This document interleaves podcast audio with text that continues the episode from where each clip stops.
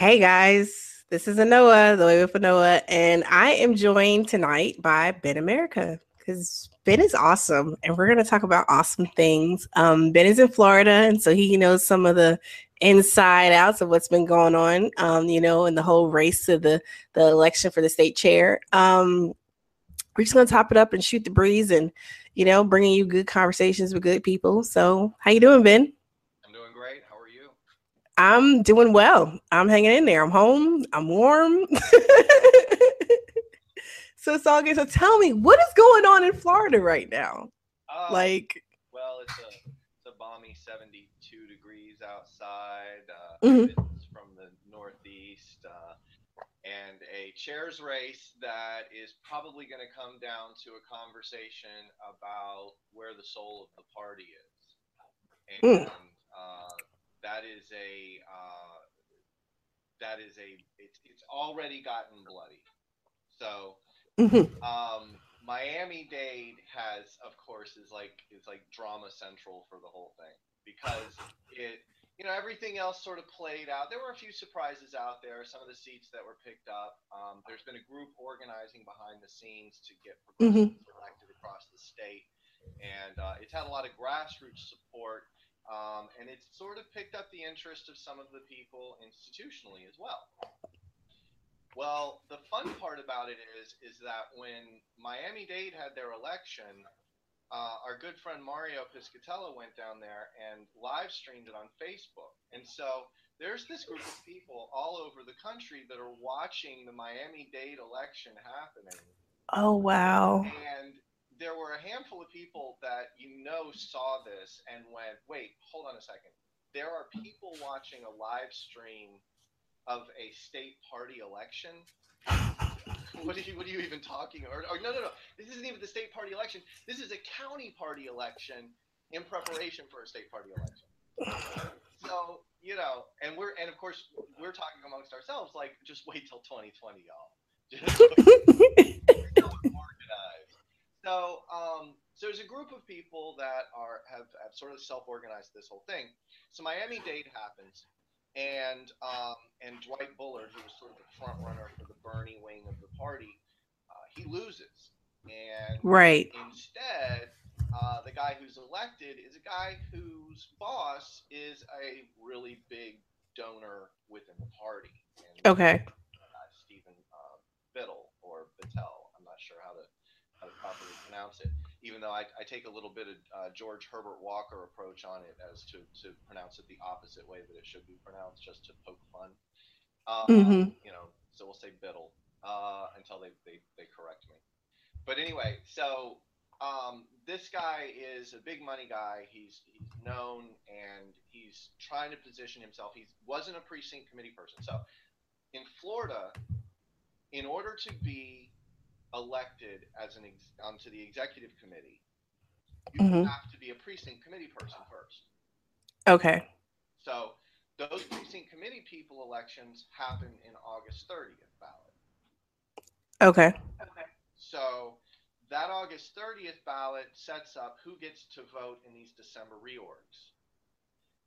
Then it also sets up who gets to be eligible to run. So if you didn't get elected to your precinct in August, you're not eligible to be a state committee man or a state committee woman, which you have to be in order to get elected chair of the party. So mm-hmm. now you now what the scenario is is that you've got um, in Miami-Dade County, Dwight Bullard loses that position. So in the middle of all of this, he slides over to run for the state committee man's spot. Well, that's against Bret Berlin, and Bret's an institution down there. Um, Bret's always played, seemed to play for the right team, and so that's why it was so confusing what happened after the election. It turns out Right. that Bret Berlin wasn't actually eligible to be state committee man Oh, interesting. because his precinct didn't have a slot for him to get elected into because he wasn't the top vote getter. Now, some precincts allow for two precinct committee people or precinct committee men, for instance. Mhm. But in order to to do that, you have to have over a thousand Democrats in that precinct. Okay. This precinct apparently used to have over a thousand Democrats, dropped down to under a thousand, so it only had one precinct committee man slot open. Uh, okay. But that wasn't on. That wasn't how they slotted that at the secret or at the uh, supervisor of elections office. At the supervisor of elections office, it had two slots. Mm-hmm. Doesn't make sense because it didn't have over a thousand people. So why did it have two slots? And no one knows the answer to that question. How did that happen? Did someone suggest that that should be two slots open on uh, in that precinct?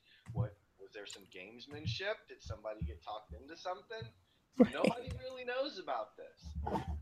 Well, instead of giving a lot of time there for Marc Caputo to come in and invest and start investigating and making calls, Bret Berlin resigns. Mm. Okay. On his way out the door, he says, "Oh, and by the way, um, you know, I'm um, I'm throwing my hat in the ring to have someone from Miami Dade represent us uh, at, at at the state level." So progressives took that to mean that he was jumping in behind Bittel. Okay. Whether or not that's what it means, he's not being entirely clear. But in talking with people down there, there are people like, you know, Tim Canova who, um, you know, have an opinion that uh, they think that some game- gamesmanship is going on. So uh, there's um, there there is uh, a, a, definitely a feeling of betrayal among people. So all of this stuff comes down to a guy who's not even running for state party chairman. He's just a state committee man that probably wasn't really eligible to be state committee man or wasn't eligible. Exciting uh, stuff. And it and it, it is it's actually you know when you look at and, and people keep people you got to look at everything that's happened i mean and there's of course there's more history beyond just this immediate election cycle right but when you look at just this immediate election cycle from the primaries all the way through to even with the general election with the way different things happen i mean we talk about dwight bullard for example and and and the loss in his campaign i mean that that was a was a tough pill to swallow i feel like you know um, with some of the machinations and underhandedness within the party itself. Like, it's no surprise that people are are not just side eyeing, but like actually vocally like requesting um this be looked into. Like, like what's going on? You know? Yeah, and I mean, so you so for those of the those watching or who will watch that don't know, Dwight Bullard was a state senator who was in a state senate district that changed. It shifted the demographics, and so in its infinite wisdom, the state party decided, well, we're going to run somebody against him, this incumbent state senator. We're going to run challenge him in a primary so that we can secure this seat.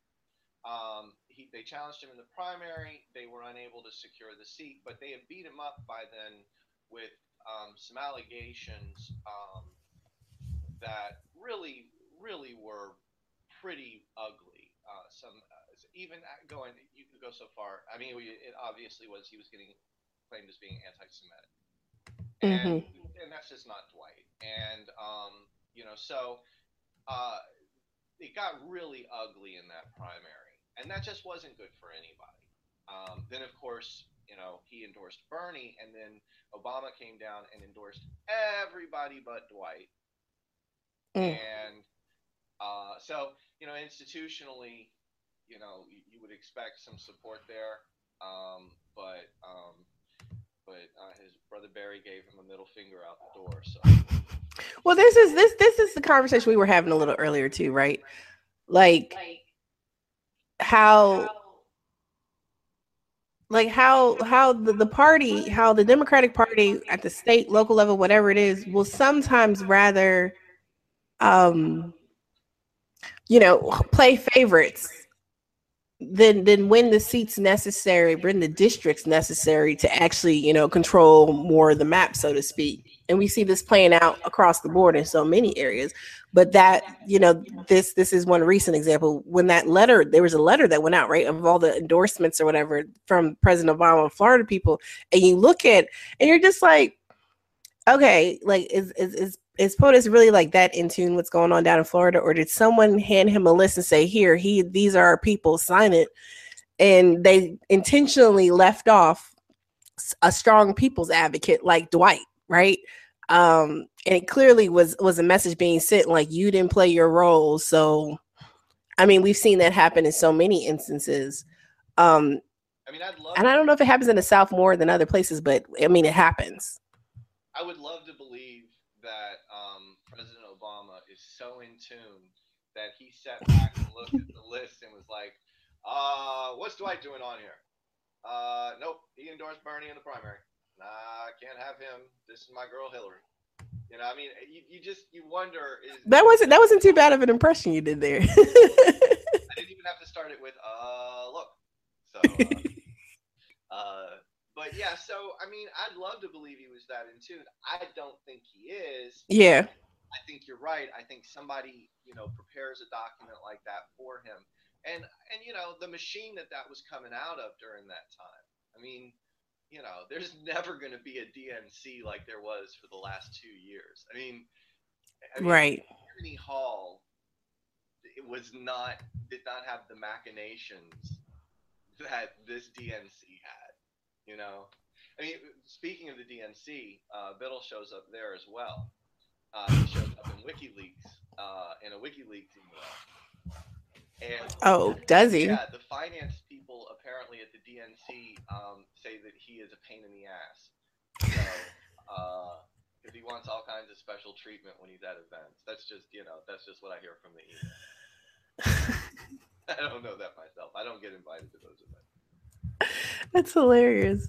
So, what is the next step going on? Like, what, what, how does this process play out now in, Flo- in Florida? Um, what are we, what is kind of the landscape looking like going forward? So, there's an effort to um, have a uh, a look at, you know, review of the election process and what happened down there. That's uh, that's now started as a petition. Um, mm-hmm that's a that's a good uh, easy hashtag activism uh, uh, effort to get involved there. Mm-hmm. Um, definitely raise the profile. You know, definitely talk about it online. Um, you know, I, to me, that it's one of those things, and I don't. I think there's a lot of people who would disagree with this, but you know, I, I love controversy, and I think. Um, I, I think that this is an exciting story that should should get some attention about what's going on in this process of a party that at its convention was split 53 to 47 in terms mm-hmm. of the Clintonites and the Berniecrats. I mean, we know what the numbers are. We know that we we're at 47% right. of this party. Okay, so if we're at 47% of this party in in Florida, which which if you look at Florida, Florida was a Florida was a 66-33 state. Okay. So but there was no ground game in Florida. The, the, the one of the biggest failings. Abysmal. One person, one person was hired by the Bernie Sanders campaign for Florida. Her name was Amy Ritter. I mean, one person, and that's and for an entire state, you just leave that one on the.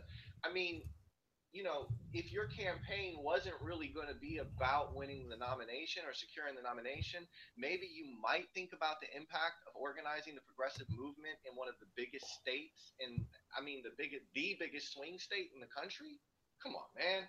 Come on, Jeff. What we all thinking up there? uh, no comment. I mean, I'm a weaver too, but you know, um, I don't know. But anyway, so yeah, I mean, Florida. This is the organizing of the progressive movement is around this mm-hmm. this church race. So you, you kind of said what what can people do to help, right? Is that what you were saying?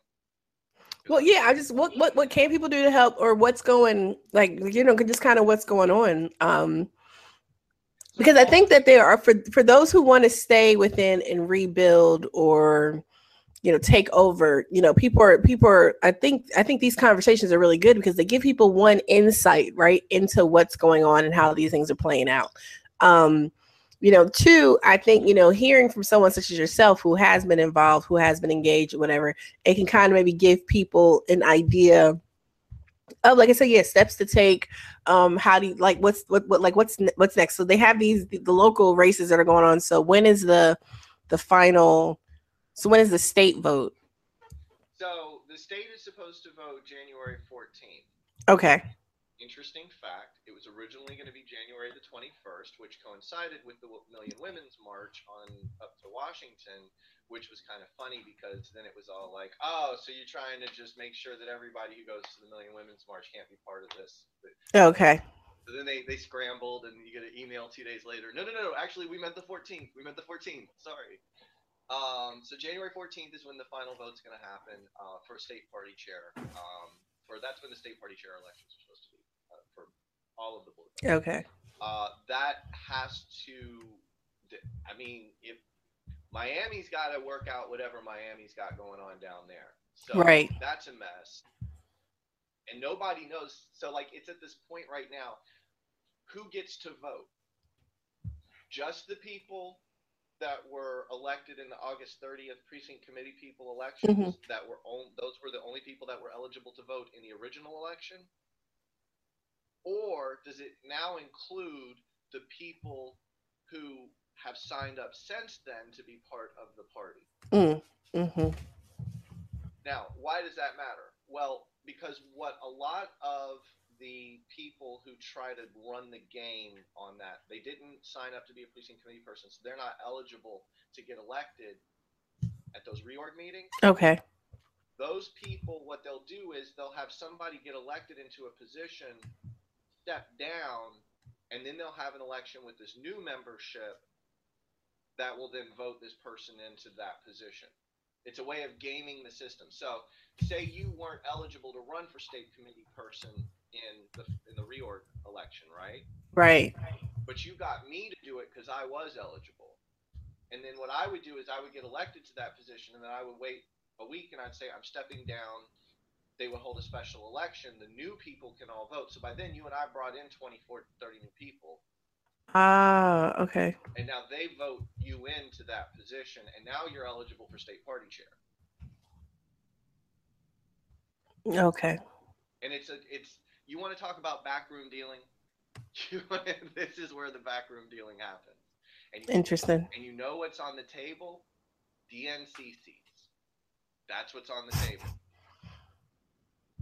So it's I, I posted today. I said this isn't a state party election anymore. It's a Netflix original series.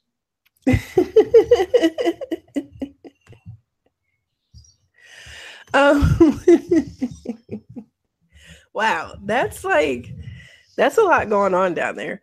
Yeah. Um, so tell me, so so tell so tell me so in addition to what's all that's going on not just in florida as a whole but in you know with the miami stuff whatever so tell me you know as you are now looking at this landscape we're post-election we're a month post-election um, it's been a wild cycle um, it's really actually the first one i've been this engaged in you know i've always voted blah blah blah but never been this actively engaged day in and day out and and so it's it's so i've you know almost as a novice i was I, have told marcus um, before that i feel like um, what i'm trying to think of the analogy i use with the movie but i'm like i always I, I feel like a little kid in the big oh oh my god i can't even think of the name of the movie anymore but it, it was a movie the little kid he broke his arm then all of a sudden he could he could pitch in the major league right? And and that's, like that's how I feel sometimes. I feel like a little kid that got boosted up to the, that skip skip pee wees and went straight to the major major leagues, hanging out with all of you guys. And but so, what are your thoughts? We're a month we're a month post election. We're in this very weird space of emotional. We we have angst. We have Russia. We have the pending Orange Menace and all his awful, you know, appointments. Um, like what do you see what do you see us as as individuals as movements being able to do and, and, and what are your thoughts about it about things going forward first off i've never seen the stage set so clearly mm-hmm. for um, you know a socio-political revolution i mean this is and in, and in some ways, I don't like the word revolution in that sense. I prefer Mhm. the word renaissance um, because I think in a lot of ways, you know, I have a friend of mine who says um, a renaissance is when you look at the shit you have now and you look at the shit that you used to have, and the shit that you used to have is better than the shit that you have now. Mm. So, you know, this corporatized, um, limited liability, um, grow tall, um, don't grow roots, you know, um, waste and toss away uh, human capital. You know, all of this stuff is it's that that era is over. It's hmm there's a gen there's you know between X and Y we're we're at a crossroads with a, an older generation X that didn't get the revolution that they wanted in their youth. You know, Zack de la Rocha, um, um, and um, and Chuck D. You know, but Mhm. now as we're older, we have these sets of experiences where we can sort of guide the things along. And so it's interesting because you're right. What you started out with talking about was getting sort of catapulted into this space. hmm So for a lot of us, this space didn't exist before this election cycle. Okay. This is new space.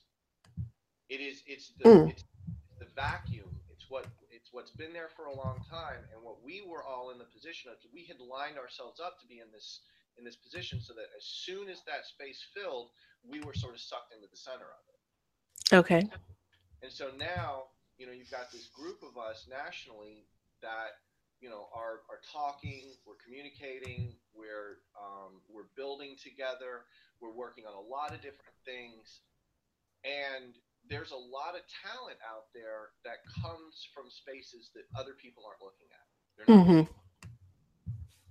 um, it's like the you know it's like the basketball coach that just finds this one community of ridiculous pocket of talent. You know what i mean? And he's able to take that and he's able to develop that and you get something like you know some of the some of the crazy high school teams of the, the 80s and 90s um, you know th- it's these there's these pockets of talent out here and we're getting connected you know like we've never been been before so i think that i think moving forward um, there's some really exciting stuff on the horizon. Uh, we're going to get to coalesce around some issues, but we're also going to be able to do some boutique targeting, uh, which I think is going to be useful to uh, to make sure that we get a broad attack as opposed to uh, trying to go after big issues one at a time. Okay. Okay. So, um, so we're working on a project, right? We're we're going to take take over America, one show at a time. We're going to spread the good word. No, I'm joking. Um, no, yeah, yeah, yeah totally. I, I, I definitely, I, I absolutely agree with all of that, and I just think that, that that's a really good point that you made about this being a new space, right? Um, because that's one that's one of the things that I'm starting to see and starting to learn. Like, you know, there are a lot of really good people out here who've been doing this work for a long time, but the game has changed, right? From the way people knew it before, maybe like there, there's. It's not that that everything people knew has to be thrown completely out, but it definitely takes a new set of skills and a different vantage point, a different viewpoint, different set of eyes sometimes to see how do we move forward. And as we were talking about earlier, you know, looking at 2018, 2020, 2022, and 2024, because we really do need to start thinking about it like that, right? We need to stop thinking about just presidential election cycles. We need to think about those midterm cycles. We need to think about these state and local elections. I mean, it's a lot of stuff to think about, you guys. like we just need super brains to think about it all. Um, And every one of those is an opportunity. Mhm. every single one of those is an opportunity to show people this process and get Mhm. them engaged in it. You know, there's nothing, there's nothing. I got to tell you, nothing like winning a campaign or winning an election. Mhm. There's nothing like being part of that team. Um, the fire in the belly that that inspires, and it, and it's a faith that can't be broken.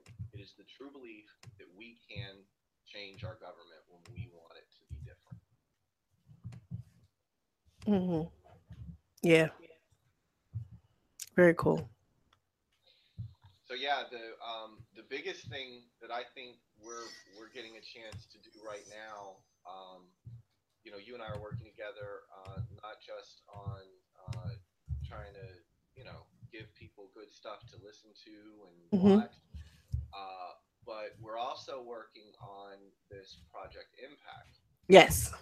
And um, so, for your viewers out there that don't know, um, Anoa is more than just a ridiculously good entertainer and political dialoguer and solution finder.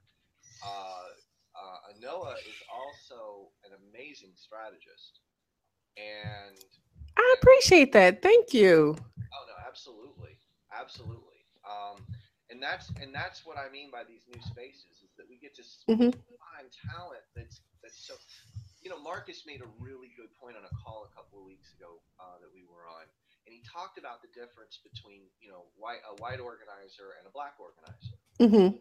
A white organizer really only has to learn to organize in one space, but a black right. organizer has to organize in multiple different spaces. You know, because most often mm. when a black organizer is brought on, especially on a smaller campaign, they're responsible for all the minority outreach Right. You got to do all of it. You know. So, um, so that means that they have a very different view of of the world as an organizer, a very different experience. Uh, they have a broader set of experiences. And so, because of that, we've got this really amazing opportunity to work in those spaces, to work with those kinds of organizers, to help develop them, to make them stronger, uh, to give them resources that they probably didn't have access to before. I mean, for God's sakes, can we just give our activists access to a voter file? I mean, why do we have to treat that an accurate voter file? can we can we find a way to get accurate voter files too? But yeah, I mean, that's complicated for other reasons. But yeah, we treat it like it's some kind of like this this holy sacrament. Like you can't get it unless you you know either have a bunch of money to pay for it or um, you know, find somebody in the party that'll give you a hookup. Right. Right. I think I think that's just like like the basics because if we could if we could, like you said, if we could get with local, you know, part of what we're thinking, what we're trying to do with impact, right, is building with um, local communities and local teams um, to actually address issues and again not just you know in time to get people to get out to vote for xyz candidate but but year round you know really trying to move the needle needle and create sustainable change you know around us um has to be people driven has to be bottom up. It can't just be well we're sitting in some office someplace in dc you know dictating to the regions basically how they do stuff. And i think what you're saying though about how we need to make sure that people have the access and the tools to do what they need to do right so yeah it, it, it, makes it so much easier right if we can give you know organized local organizers like you said a voter file that doesn't cost us an ungodly amount of money to get which ends up being kind of messy anyway. But like, like just simple stuff. It's real simple stuff, but being able to have that type of access would make it so much easier for people to get out there on the ground and do the work. And and I think this is an area where you know with some innovation and um, you know if we have any social engineers and other folks out there, tech folks out there and stuff like that who are really interested in doing the work you know maybe there are ways that that, that people could help and get involved build help build us out an app hint hint or things like that that just make this this easier because we that's what we need to we need to find tools and resources to make it more accessible to make it easier um, for people to be engaged and for people to be able to you know quote unquote do the work um, we say it all the time but it, it can be difficult for that to happen i don't think i'm violating any um, NDA by saying that um, there's a couple of products out there that are currently in the mid stages of development uh, to address exactly that. One of the things mm-hmm. that Bernie brought together were um, the Progressive Coders Network. And, ah, yes. You know, that group, um, you know, if you're somebody out there who likes to code, wants to get involved, isn't really sure how, the Progressive Coders Network are super accepting and welcoming, and they're they're really easy to uh, to to vibe with and work with. And and you know a lot of this, a lot of this really comes down to.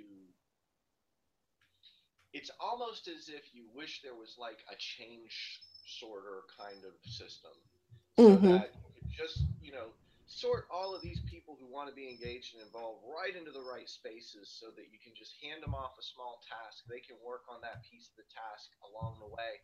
There, so every day, you know, thousands of these little tasks are getting knocked out along the way, and it's communicating things, and it's doing, you know, developing this image or you know graphic design or you know fixing this on a website for this county party over here and you know just all of these little things and, and what we could what power we could create in something. Right. Like We're just a few years away from that of somebody coming to market with some with a tool like that. And the problem is is that if it's not driven by sort of this community ethos, this idea that through collective action we can we can innovate on our society, then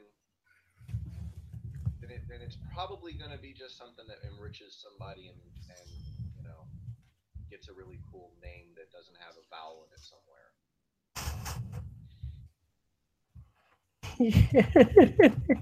That's hilarious. But yeah, um yeah, I mean, I think that's a really great point too. Uh, just, just, just so, so you know, impact. We'll, we'll talk a little bit about impact, a little more about impact. You know, um, how how i mean what, what is your feeling? What is your sense? Like i mean we're we're brand new. Marcus just said to me yesterday he was just like you know uh, for those of you not familiar marcus ferrell um, political strategist uh, consultant former director of african american outreach for the bernie sanders campaign you know um, basically our commander in chief over at impact our, our, our captain picard. Um now nah, he'd probably be more of an avery brooks Star Trek captain. He's a Janeway. He's a Janeway. He's a Janeway. He's a Janeway. yeah, I have my random I have my random moments where I go into pop culture type stuff. like I might lose my train of thought. I'm like, oh, this is like that one movie.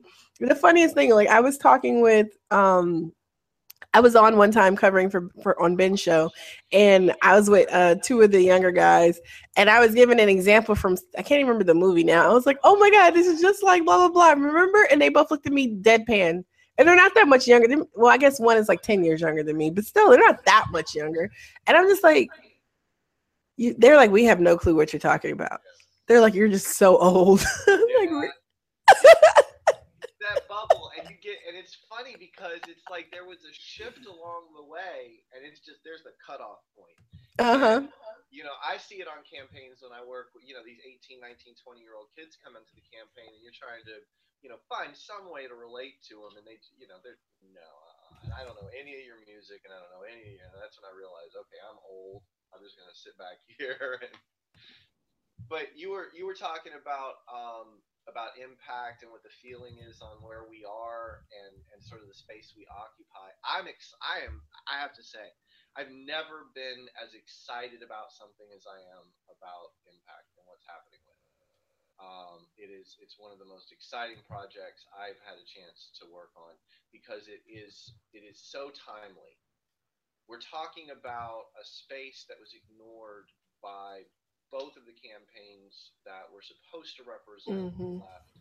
Uh, and they and they you know how do you go through an entire campaign? You got LGBT for Bernie, you've got uh, Hispanics for Bernie, you've got women for Bernie, you've got um, mm-hmm. Bigfoot for Bernie, and the only thing that you you don't see out there is an African Americans for Bernie uh, placard. I mean, how how is it that they just completely overlook that space?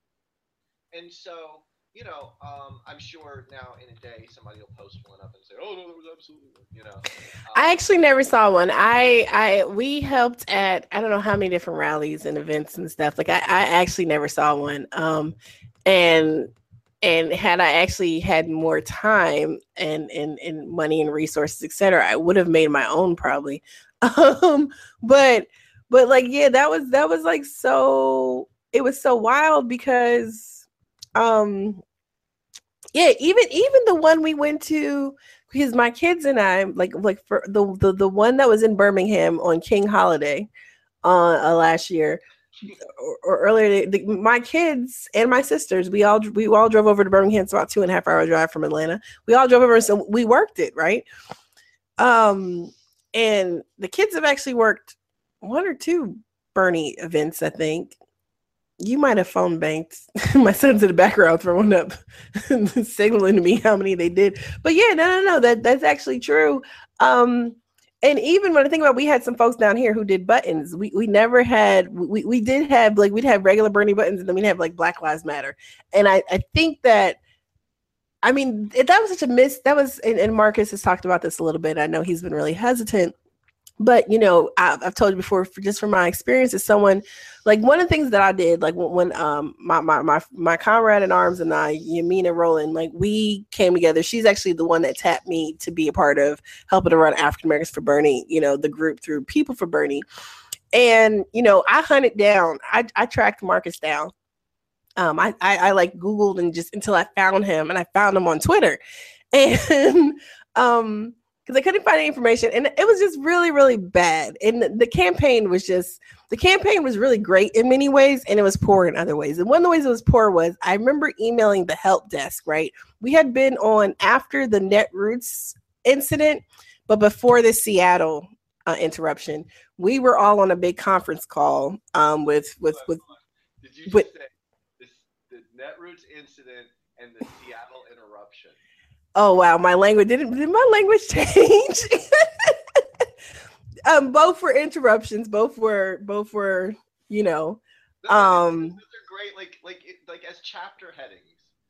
Those are great, like like you just branded those two those two events. well, yeah. Well, so so you know whatever my personal th- thoughts are, right? I do know what transpired in between the middle of them. And in between the middle of them, I was on a call with maybe about a couple hundred other people nationwide, in which I heard Marcus speak for the first time. It was last summer.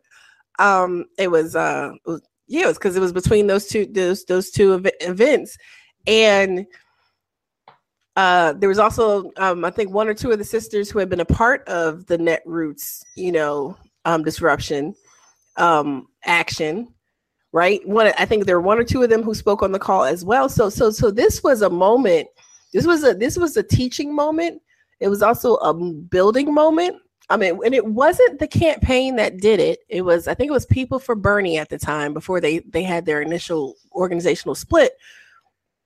I think organized it, but still, you know, having Marcus's presence on the call and having a couple other organizers from the movement who not just had participated, you know, they're at Netroots, but from other and and he's and he was very um he, you could tell that he genuinely cared about our concerns. So I started looking for him. Cuz I'm like, look, I don't know that he understands because you know, um it was it, it was it was diff- more difficult in terms of, you know, black you know grassroots support etc like it, it was more difficult. It was more difficult to sell. It was more it was just more difficult period because the, the infrastructure just wasn't there. For whatever the reasons were it just wasn't. It's not you know but like when when you looked around like most of the Bernie groups they were they were you know predominantly white you know real hippy dippy progressive and and it's no diss to anybody. Love everybody, great. I've met some very very wonderful people. Would not trade anyone from the world, but it wasn't the same group that you were going to be able to take. You know, over in the South Side of Chicago. Well, actually, they did go in the South Side of Chicago. So that's not even a good example. But like down here in the South, it wasn't the same group that I could take to go flyer at at, at Morehouse and, and Spelman's homecoming right? Like like the fact that the woman that decided she was going to be in control here didn't even know what the AUC was, one. Then she didn't even know, like I was explaining to her, she well, actually we had to back I had to back up and explain HBCUs. So this is the other thing about movement building, right? Just because people want to be involved and do something, it does not mean they need to be in control. Just because people decide they're going to do everything, because that was the problem here. They let one nutcase do everything because she wanted to do everything. So everyone was like, well, she wants to do all the work, so we'll let her. No, some of us have to step up, even if we don't have the time. Some of us have to step up and have a voice because I really feel like a lot more could have been done here in Georgia, in particular, had we not had some of the internal issues um, starting out. But it was just you know, so through doing the social media, the digital stuff, since I was still new to, to Georgia and didn't really know many people, I found I started finding other Black Bernie supporters. Right, it was like, wow, it's like, wow, you exist. So we finally built out this internal little group of about 50, 60 folks all over the place. We were trying to, you know, and so, you know, we went to Marcus and we were like, we, we got Marcus on the phone and we sat him, you know, we talked and he was really excited. And then like it kept getting harder and harder to get a hold of him. And and I was very angry. And I've told him we've we've we've we've we've hashed it all out. I was very angry. And you know, reflecting maybe, you know, we could have still and the, that was the one lesson I learned is to never wait for anyone to do something that I believe in. right? right? and and my thought was again since this is the first campaign i ever tried to really like volunteer with as an adult um, my thought was I didn't want to do anything that was going to be detrimental to when the campaign came in and started doing, you know what I'm saying? Like I wanted to make sure that I was working to amplify, right? And and all of us were in agreement about that, but it just became so, and it was so easy because it wasn't like Hillary Clinton really did any outreach and stuff during the primary. They had the people, they knew who they had on lock. And one thing that I thought was really interesting was, you know, when the Bernie campaign finally did try to do stuff, mm-hmm. they were going after the wrong people. You're not going to get, you know, the established black voters. Maybe a few of the younger ones you might, but for the most part, you're not going to get them. Why? Because they already have the relationships. You know, th- there were different organizations, there were different groups that were publicly talking about how, you know, they supported Bernie, but because maybe his social media folks weren't tapped in the right way like like when i first was trying to find marcus i actually emailed the help desk right and they told me they weren't allowed to answer policy questions. I said i'm not asking for a policy question. I'm trying to find out contact information. And you direct me to contact information from the head of african american outreach? Because i'm trying to volunteer. Like and it, i got another stupid answer back and i'm like you're lucky that i'm already in. Uh-huh. Because this is the type of thing an experience that would send people like to not be engaged at all. So it was it was an interesting process. And so I've had a love-hate relationship with the Bernie campaign. Um, just as an outsider trying to help because I really feel like one of the biggest things, and this is nothing that's so great about the potential for impact. One of the biggest things I think that that Bernie and his senior team maybe didn't understand is that it wasn't the greatest feat of all that wasn't the $27 donations, it wasn't the however many millions of donors and blah blah blah it wasn't the fact that people would show up at rallies. It was the genesis of grassroots organizing that came together for a common goal. And and when you look 18, however many months later, you still have so many of these people who have now transitioned their their their Bernie, you know, primary groups into other groups for other work, whether it's local, whether it's part of regional or national collectives, whether it's like um the the the the, the one the one group down in Florida that the whole team right they basically run the whole damn county now. Like there's so much that's so positive that has happened and we can continue to leverage that as we build out this movement for a longer battle than just beyond the primary race, right? And and that's what I'm so inspired about working with you all with Impact is because we can build on that that that grassroots energy model and support because we are waging an insurgency in some ways and we got to think smarter. You know we, we don't necessarily have the money like other people do and things like that but we have tools we have the talent and we have the people. We have some really great people involved. So that's my my my long short. so, you know, you, a lot of stuff in there. I would, um, you know, my experience with Marcus um, has been one of the most informing experiences of uh, my life. His friendship, I have, you know, I've, I've got friends that I've learned a lot of things from. Um, mm-hmm space that Marcus taught me things within is one that I'm very I feel privileged to have that experience. Uh, you know, I grew up in a in a very uh, poor neighborhood. I grew up as a as a minority in my neighborhood, and so mm-hmm. for many years I felt like that informed my informed me differently than a lot of the you know sort of standard white experience. Um, it wasn't until Michael Brown that I really got it. It hmm. wasn't, mm. you know, and it wasn't really, and I remember it because I remember calling Marcus and saying, "I get it now. I really get it." Mm-hmm. And you know, I kind of went through it, and he was like, "Yep, yep, that's it, got it." And it, and a lot of what it came down to, and and the way I reacted to it was, I immediately got angry at white liberals for mm-hmm. what the policy should be for communities of color. I mean, look, we systemically get out in front and push it and, and, and drive it the direction we want to go. And that's got to change. Right. And so I have this really unique vantage point in this experience of being able to see this happening and and having witnessed it and being sensitive to witnessing it because look, the day that Bernie Sanders threw my friend Marcus Ferrell under the bus on Meet the Press was one of the most amazing days of my life. I'm sitting in my living room going, "Holy shit.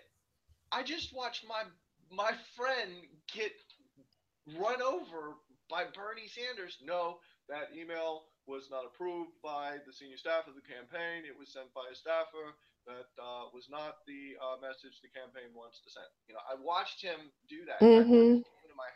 And and just just for just for refresher, like what what was this? Because I know what you're talking about, but but just to, for for anyone listening or watching, what what was this email? Because this was, was about.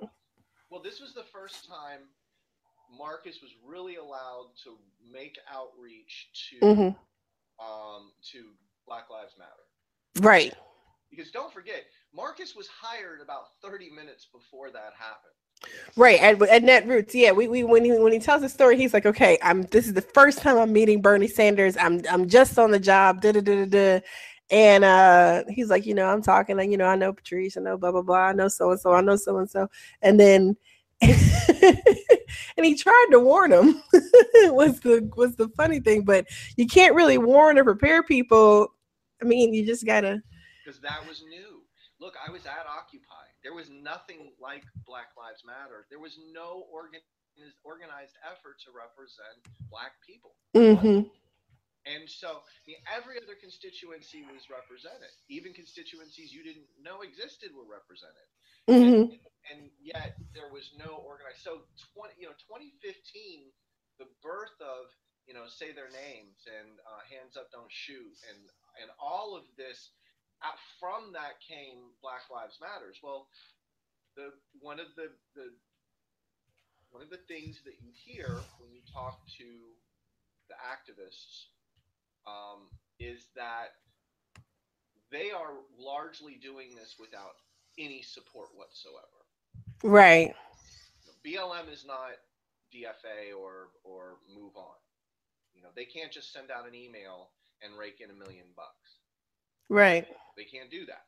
Um, and and so uh, you know whether or not that's because they don't have the capacity to do that whether or not it's because their style of activism doesn't inspire that whether or not all of these things that all feeds into it they're all things that have to be considered and i know that in that statement it can be that any someone listening to that out of context could hear that as offensive and i would and i would certainly never want to offend the efforts of any organizer that's out there working uh, for social justice what i would say is that there are things that work and there are things that have systemically not worked.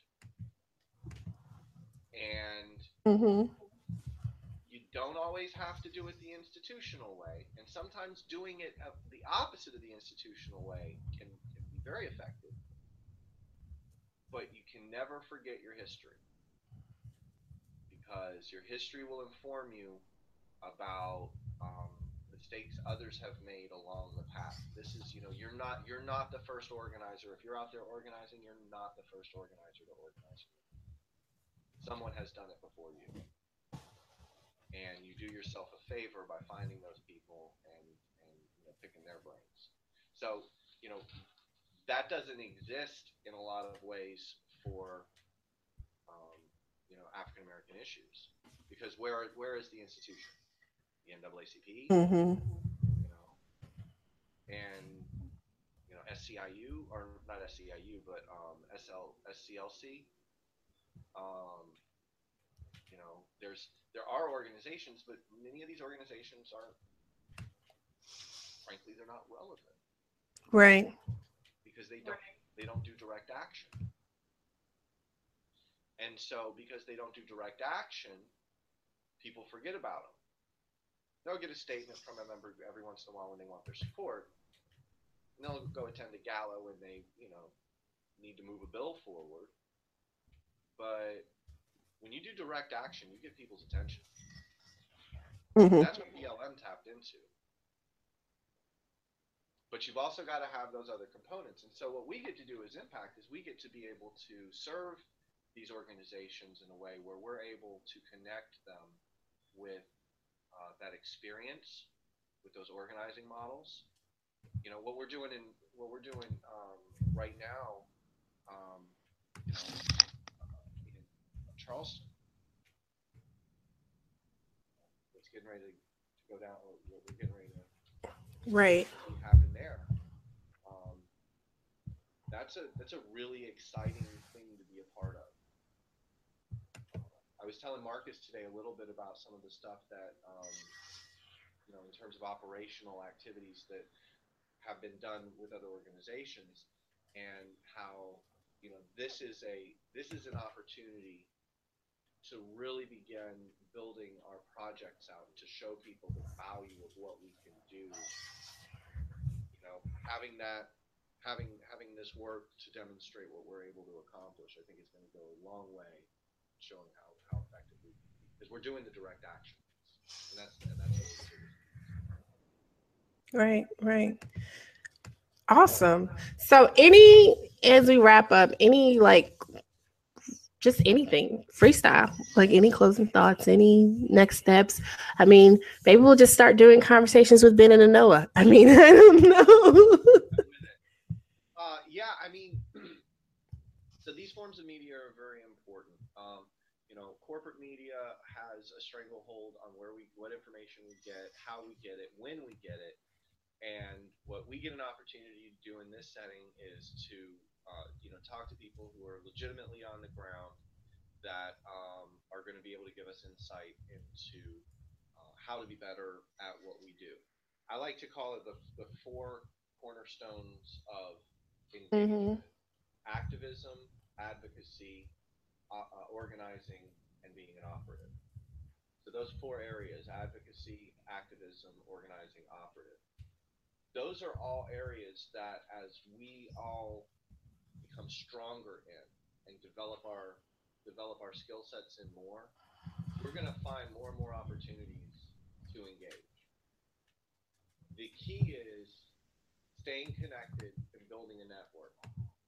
Mm-hmm. And part of that means that we have to be there for each other. And that that has, was not proven to me more than uh, the story of a young organizer in Georgia um, who, after battling with depression, um, after not being able to get any traction as an organizer and becoming more and more isolated from sort of this energy that he had gotten connected with, mm-hmm. um, uh, ODing and mm. passing away. And when I got the call, I talked to person. Uh, when I you know found out about it, we talked, and you know the point was made that that this was a person who felt very isolated and alone out there. And my first thought to that was, mm-hmm. you know, we let this kid down. All of us that are out here working to save the world we let one of our own down because we didn't stay mm. connected as colleagues. We didn't stay connected. We didn't have mentors. We didn't have relationships built to check in on each other. How are you doing? What's what's going on? Tell me what's going on in your neighborhood, in your community. What projects are you working on? You know, right. That that wasn't there. All these Slack channels, all these Facebook groups, all of these memes the least we can do is come up with a way of connecting each other so that we look out for each other because this is not easy work that we do. This is not easy work. Not at all. But I am so happy to have you know you and Marcus and the rest of our crew to to to to to, to start and build and work with. And I think what you just you know you know closing out, I think what you're saying is making sure we we we talk to people right? And not just we talk to people as in the community but we talk to each other. Because this this there is a lot of high energy and it, there can be times where it is isolating where people you know because things are moving fast and there's i mean there's just so much going on. And i do think touching base and checking in with folks making sure you know because we're people right we're people we, we we we have lives outside of the work that we've been trying to do even though for many of us the work is our life um, we have other relationships, other stuff going on. So I think what you're saying is just so crucial, and not just because it's the holidays and I'm in a good mood, but but seriously, we do need to take the time to actually talk to folks. Like we're not robots, you know. I mean, we're people with feelings. We breathe, we cry. I mean, it's rough sometimes. So so I think what you're saying, make sure. And I hate I hate the whole self care thing, but it's true though right? You do have to make sure you take that time to take care of yourself and make sure you're checking in. But we need to make sure we check in with each other. I mean, so yeah. You find one of my adages is that, um, especially in the progressive movement, there's a lot of people who are here to save the world, but they don't know how to save themselves. Mm. And so um, we got to be. This is this can be an amazing vehicle for healing. A lot of us are care. Look, we're all broken. We all carry trauma you know, and and and being involved in our community can be a way of, of processing our own trauma and our and, and our and inspire our own healing. Right. Many times that's because we're called on to help other people process their trauma and heal. So it's a good thing. Like, yeah, definitely.